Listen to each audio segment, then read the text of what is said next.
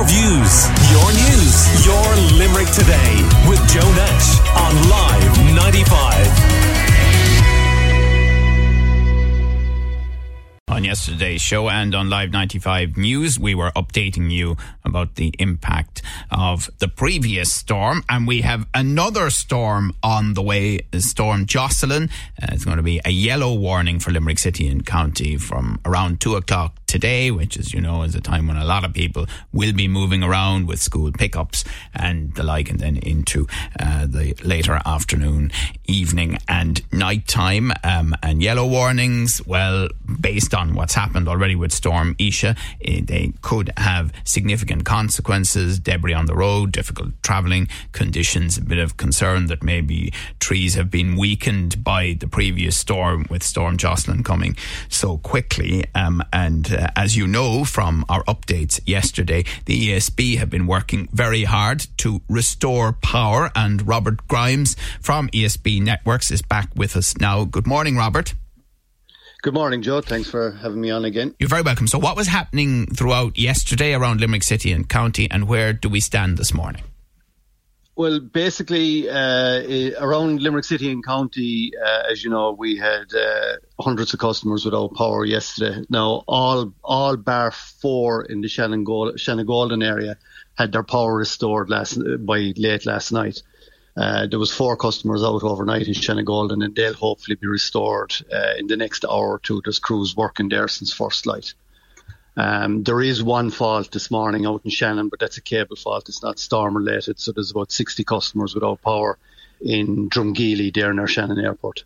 Right, because just remind us yesterday, I mean, you had hundreds without power across Limerick, didn't you? Oh, absolutely. Yeah, it was, and it was widespread um, uh, in the Patrick's Well area, just outside the city between Raheen and Patrick's Well.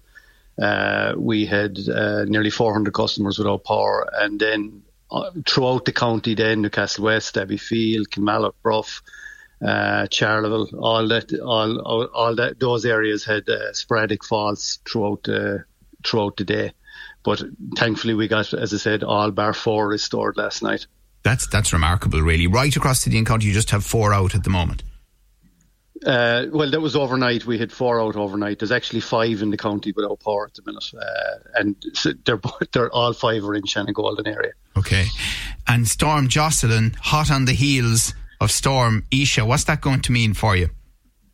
It's well, we're we obviously we've been tracking that now for a, a day or two, uh, and it looks like it's going to hit uh, in the northern part of the country uh, Galway, Mayo, Donegal. Unfortunately, where we have the majority of customers without power at the minute, uh, it looks like it's going to hit there most severely. Uh, I think uh, Limerick should largely escape any major damage. Okay, because I know you were saying to us yesterday that once ESB Network sorted out places like Limerick and Clare, then you would try and assist your colleagues up the country. But clearly, even that's going to be further delayed now because they're they're under an orange warning from later today, aren't they? Absolutely, yeah. So basically, roughly half the crews from the areas in Limerick and the surrounding areas that would be from our depots in the Castle West, Tipperary, Ennis, and Limerick. Roughly half our crews are currently underway north. Uh, they're largely going to be around immediate, initially around uh, Tuam, Loughrea, Athlone, Roscommon, that kind of area. Uh, and along with other crews from around the country, they'll obviously be working their way up into Donegal over the next couple of days. So we keep the fingers crossed that the yellow warning, whatever about you know weakened structures and trees, doesn't cause you too many problems in Limerick because for good reasons your crews are out of position in the Limerick context now due to the well, extra help required in, uh, up in the west. Yeah. Well, we, look, we've we've kept uh, plenty of crews in reserve uh, in anticipation of what Jocelyn might bring. Um, but I don't think it's going to be as serious for the Limerick area uh, as Isha was. Right. But look, we've plenty we've plenty of people on hand if required. Okay, well we keep the fingers crossed. It's been a mad winter, hasn't it? has been a bit has been a bit, Joe. But it's uh, it's an Irish winter. You get a bit of everything, don't you? Certainly do. All right. Well, listen. Thanks again to you and your colleagues for uh, all the work that you've done over the last twenty four hours. We keep the fingers crossed that we don't have much of an impact in the Limerick area uh, from Storm Jocelyn. That's Robert Grimes there from ESB Networks with the latest update.